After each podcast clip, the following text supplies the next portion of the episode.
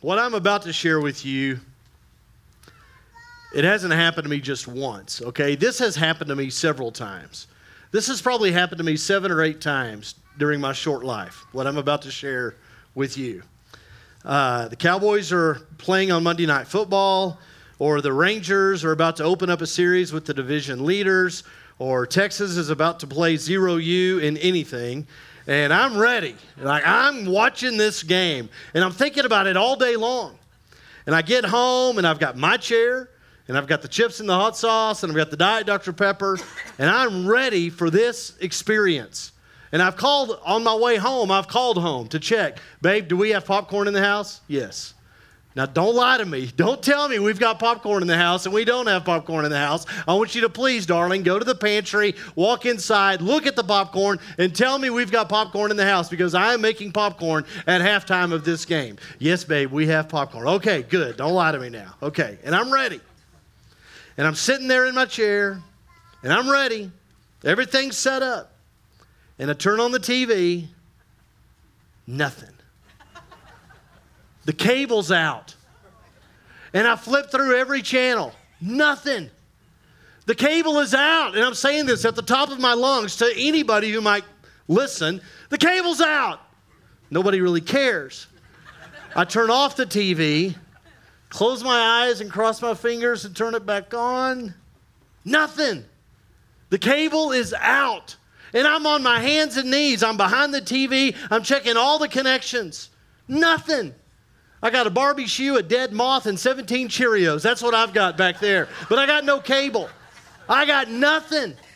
And so I look up the cable company. Three phone numbers, all of them go straight to voicemail. We are open from 8 a.m. to 4 p.m. weekdays. If you're receiving this message and it's after 4 p.m. on a weekday, ha, ha, ha. We all know that frustration. We have all experienced the frustration of not getting reception. Two Sundays ago, we started this sermon series that we're calling Hearing God. As a church family, we are focused right now on improving our hearing. We believe God is speaking. Our God is a talking God. It's one of the big things that distinguishes him from all the other gods. And we believe our God has a voice and he is speaking to his children today. We believe that a normal life in Christ, a normal life of discipleship to Jesus, involves a personal and intimate relationship with God in which the communication goes both ways. Last Sunday, we considered nearly a dozen different ways our God speaks to us. And we are, as a church family, practicing these listening exercises that you find in the middle of your bulletin each week. And today, we have now come to a, a crucial point right now to deal together with something that is critically important. If you're going to hear God, your receiver has got to be working well we assume that God's transmission is fine. When our God speaks, he speaks very clearly. The message from God is always clear and understandable. If there's a problem, it's on the receiving end. The problem is with the reception. Something's interfering, they're static. Jesus talked about this a lot.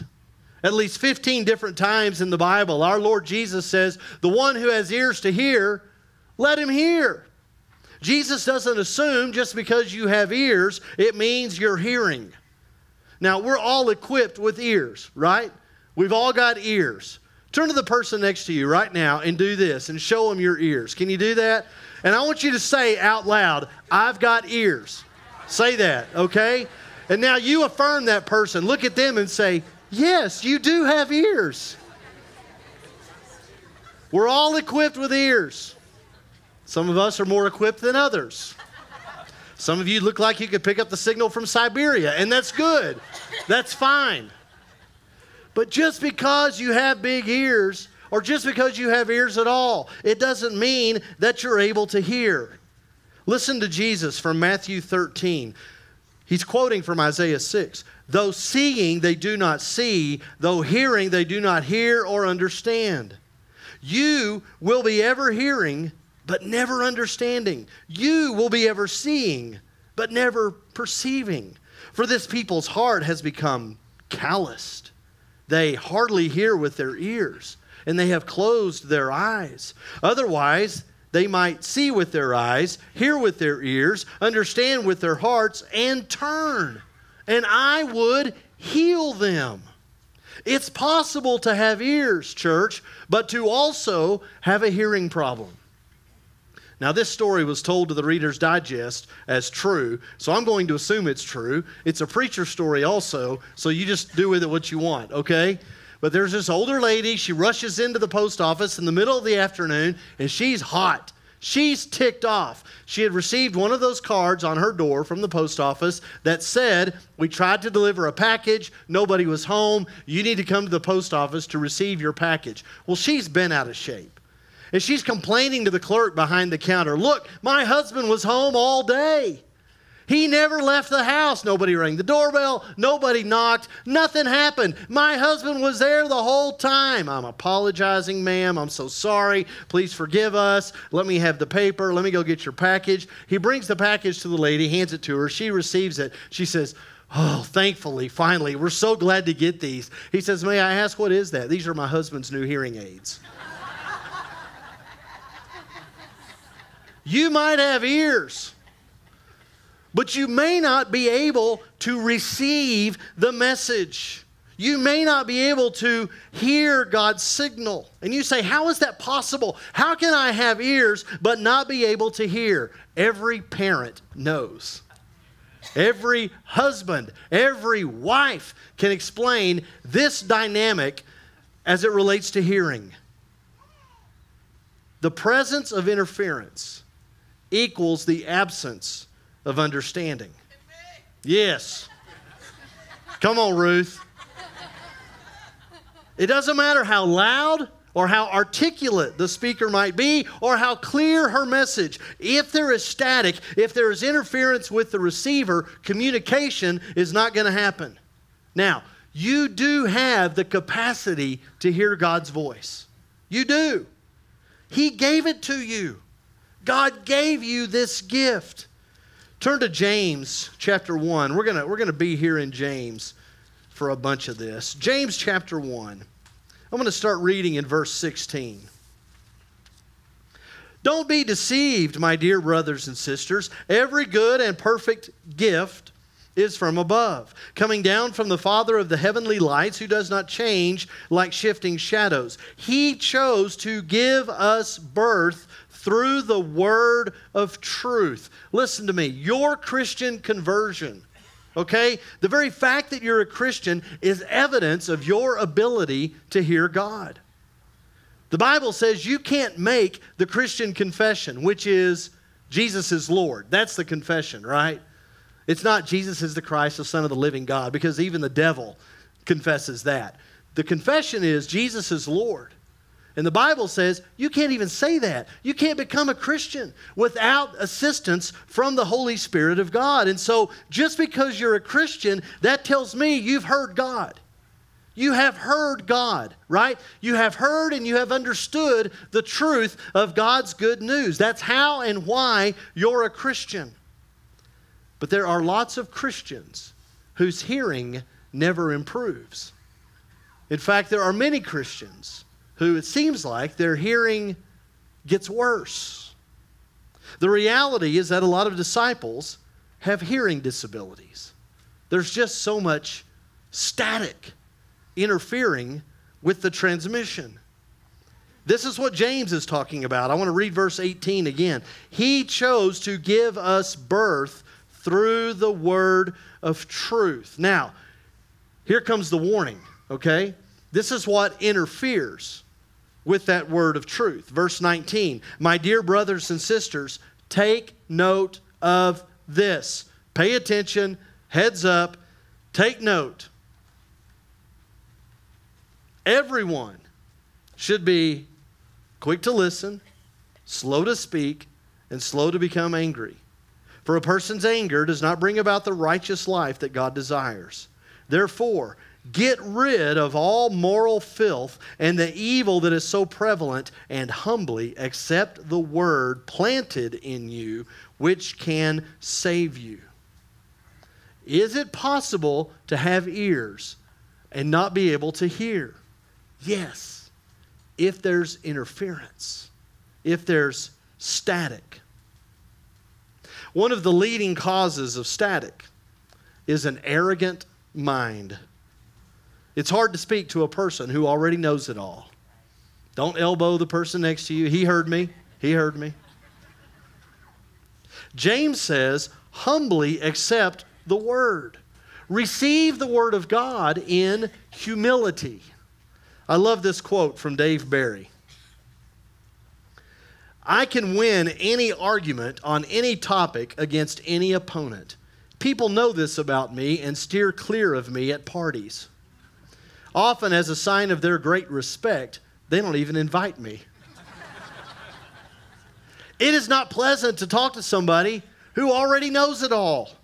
James says, Be quick to listen, slow to speak, and humbly accept the word. What's called for is a teachable spirit. Do you have a teachable spirit? Are you open to being taught? In Acts chapter 17, Paul's in Thessalonica. He's preaching that Jesus is the Messiah and nobody's listening. They are rejecting the very idea that a crucified criminal could be our new king. And so they run Paul out of town. Paul and Silas then go to Berea and they preach the exact same word of the Lord there. And verse 11 says, The Bereans were of more noble character than the Thessalonians, for they received the message with great eagerness and examined the scriptures every day. Listen, if you've got a haughty spirit and a closed mind, you're pouring poison on the seed that God is trying to plant inside you. Do you have a teachable spirit? I've learned that many Christians do not have a teachable spirit. When we were in Marble Falls the second time around, this is still 20 years ago or so, I was having a conversation with a gentleman, a member of our church. I was talking with him after church about some doctrinal theological thing that I had been teaching in Bible class that morning, and he and I disagreed. And he straight up told me, You're wrong. This is wrong. This is the wrong interpretation of this passage. And I'm like, You know, I don't think it's wrong. And he said, It has to be wrong because I have spent my entire life teaching just the opposite. He said, If what you're saying is right, then I've been teaching in error for more than 30 years. And I said, No, no, no. It doesn't mean you were wrong. It doesn't mean you were teaching anybody error. We're all just doing the best we can right now. It might just mean you have a different understanding of scripture now or you're seeing scripture in a brand new way or maybe maybe you've changed your mind about something in the bible and i'll never forget this he looked right at me very sternly and said alan i have never changed my mind about anything in the bible he meant it as a boast that should have been a confession. You mean you've been with Jesus for 30 years and the Holy Spirit has never enlightened you about anything? You've lived a life in Christ for that long and God's never illumined your mind to anything? Church, that's nothing to brag about. Rick Atchley tells the story about the first year he was preaching at the Southern Hills Church in Abilene. As soon as they named him the preacher, some people left. And he met with one of these older couples in their house. And they just said, We can't be at a church where you're the preacher. They just they told him that right to his face. And he said, Okay, I've got to understand this. What's the deal? Am I preaching something unbiblical? They said, No. He said, Am I doing something immoral? They said, No. He said, Then why won't you let me be your preacher? And they said, You're 22 years old, and nobody that young is going to teach us the Bible. Now, it seems like to me if you have a humble spirit, you would allow God to speak truth to you in whatever way He decides. Amen? You know, Jesus is a humble listener. Look at this picture of Jesus right here, teaching in the temple at age 12. Look at this picture. Jesus is gesturing, right? There's another one too, I think. Gesturing, he's teaching, he's lecturing. You know, we think Jesus is teaching in this story. And no doubt the religious leaders are very impressed with our Lord's understanding, but Jesus is not teaching here. Luke 2:46 says, "His parents found him in the temple courts sitting among the teachers, listening to them and asking them questions." Jesus learned by listening. Jesus grew by listening. Jesus grew in the knowledge and in the will of God by listening. If your head is full of yourself, your ears will stay empty. You want to hear from God? Be prepared, be open. There we go. Be open to having your old ideas challenged and to having new ideas presented. An arrogant mind creates static that keeps you from hearing God. So does a disobedient spirit. Our God does not reason with rebels. Isaiah 59 Your iniquities have separated you from your God, your sins have hidden his face from you so that he will not hear. We're not talking about the occasional stumble that we all have and we repent from. We're talking about unconfessed, unaddressed, continuous sin, and it disrupts communication with God.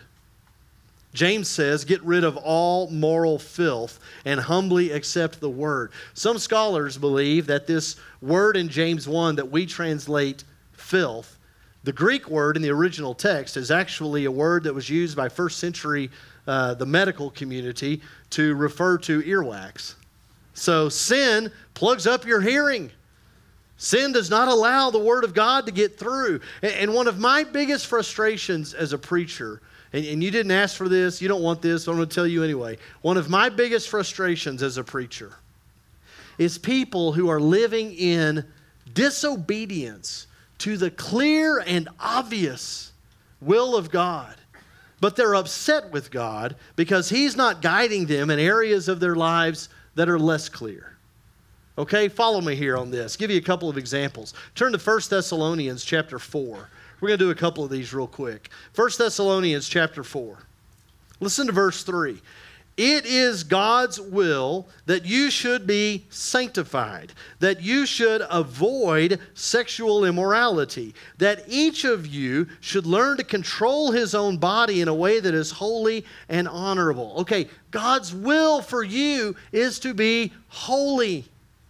For there to be no sexual sin. There's no ambiguity here, right? This is very, very clear. Sex is a gift from God to seal a covenant and to strengthen a connection between a man and woman in marriage.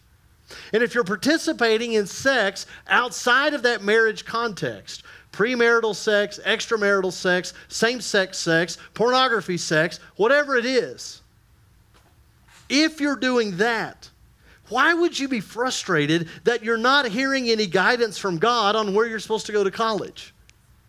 Or what you should do about that problem at work? Do you really expect a revelation from God in an area of your life that may not be clear when you're clearly disobeying God in an area of your life that He has made perfectly clear? Turn over a chapter, 1 Thessalonians 5. Verse 16 says, Be joyful always, pray continually, give thanks in all circumstances for this is God's will for you in Christ Jesus. Man, we live in a culture that complains so much about everything. I think if the Apostle Paul were here with us today and he were writing that chapter in Galatians about the works of the flesh, I think he'd put whining in there. It would have to be, right? Listen, if you are a negative person, if you are obsessed over the little you don't have and not grateful for the abundance that you do have, why are you frustrated that God's not giving you clear guidance for your finances or for your family? One more, Ephesians chapter 5. Starting in verse 3.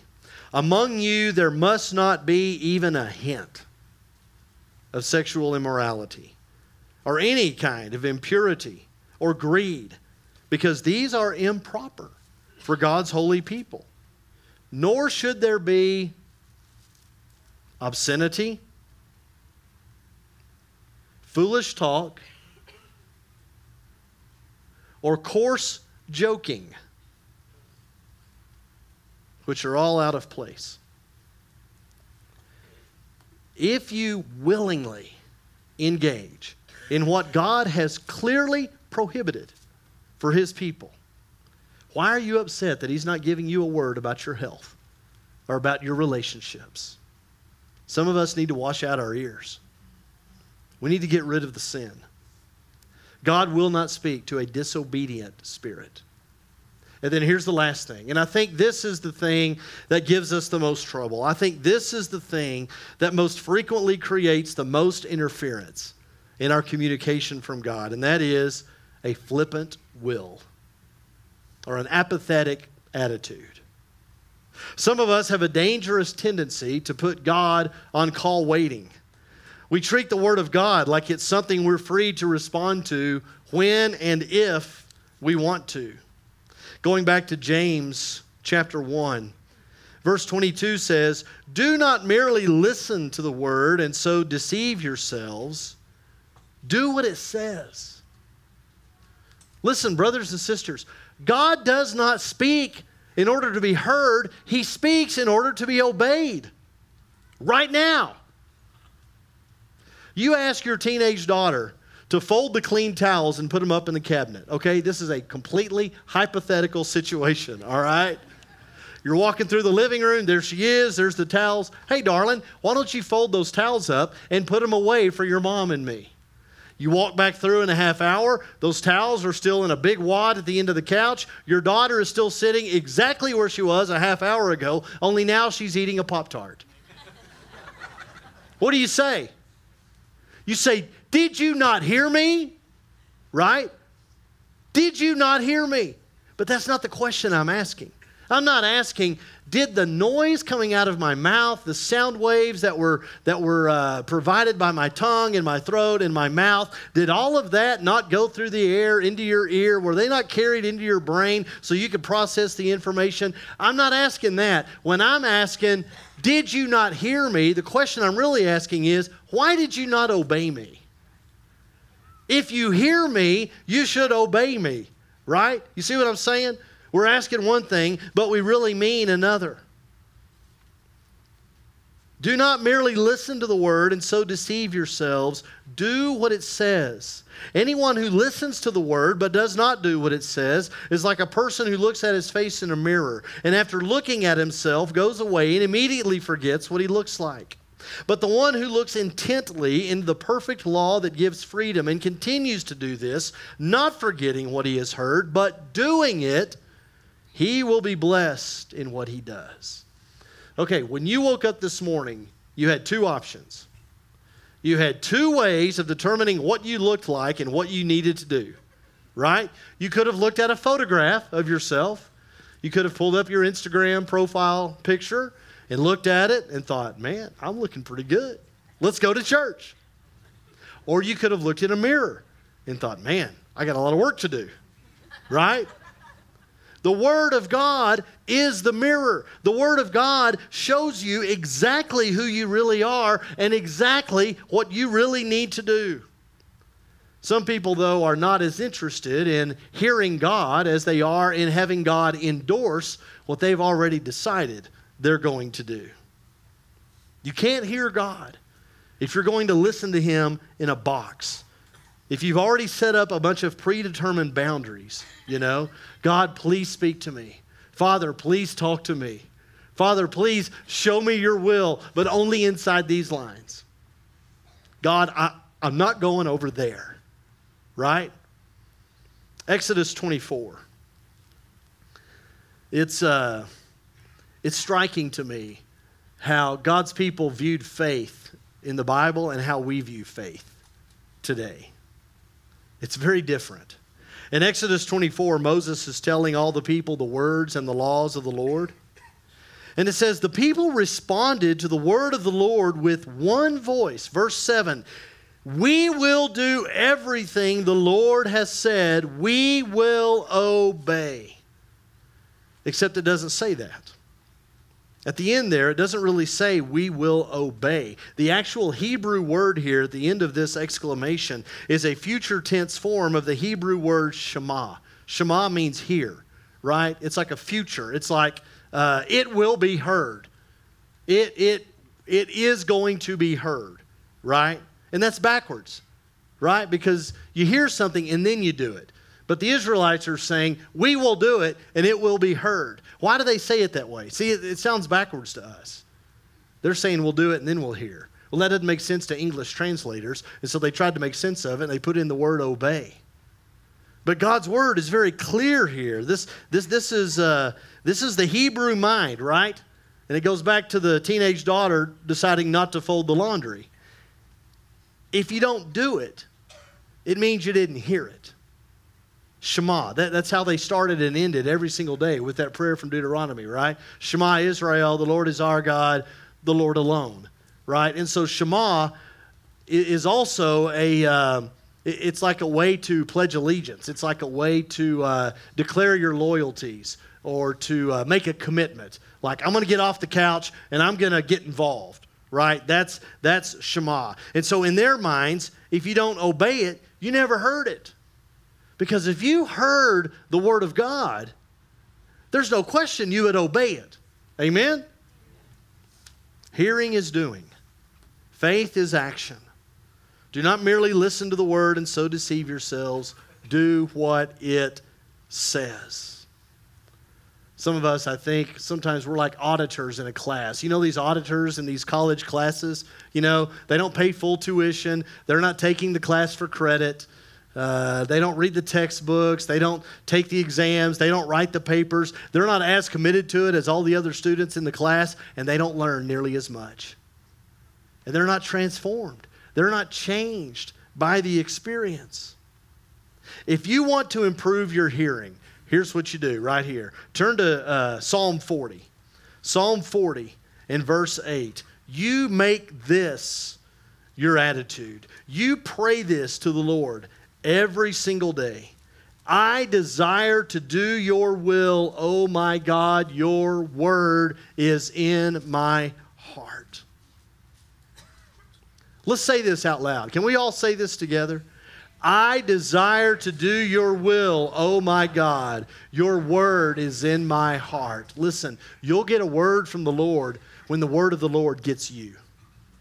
Our God speaks to those who've already decided to say yes. About 10 years ago, there's a guy named Derek Broadus. And it was in the evening, and he was sitting on the couch in his frat house in Knoxville, Tennessee, a couple of miles from the University of Tennessee campus. His roommates swear that he was actually laying on the couch and he'd been asleep for over an hour. He promises he was sitting upright, watching TV on the couch when the phone rang.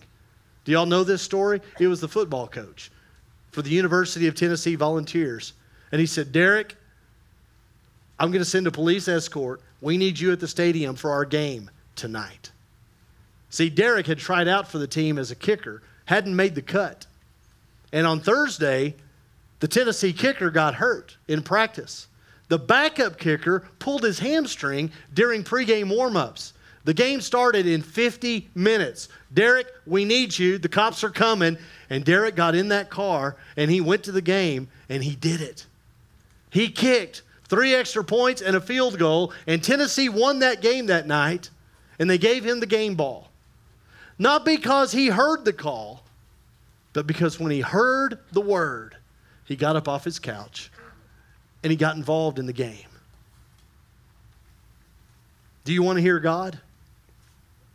Then you tell God, I want to do what you want me to do. Spend a lot of time telling God, I desire to do your will, oh my God. Your word is in my heart. And then you're ready to do it and to hear. Stand with me, church. Let's pray together.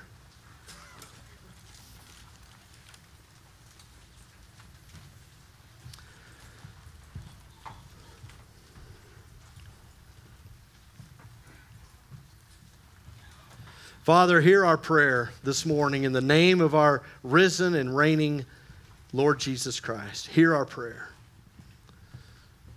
Lord, we don't want to just talk to you, we want to hear you. We want to hear your voice. We want to listen to your word. Father, get us there. Some of us have a long way to go. Father, would you please get us there? Get us to that place.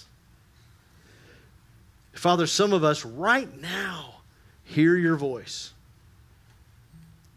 And you're calling us to repent and to make things right. You're calling us to get rid of the filth and the sin in our own lives so we can hear you more clearly. Father, some of us, you're calling to be baptized and to give our lives to you today. Some of us, you're calling to come back. Father, help us by your Holy Spirit to walk through that door into a relationship with you where the communication is both ways. Father, open up our ears. And Father, would you please hear us as we declare to you today the words of the psalmist in Psalm 40. Church, let's pray this one more time together. We need those words back on the screen, please. I desire to do your will, oh my God. Your word is in my heart. Amen.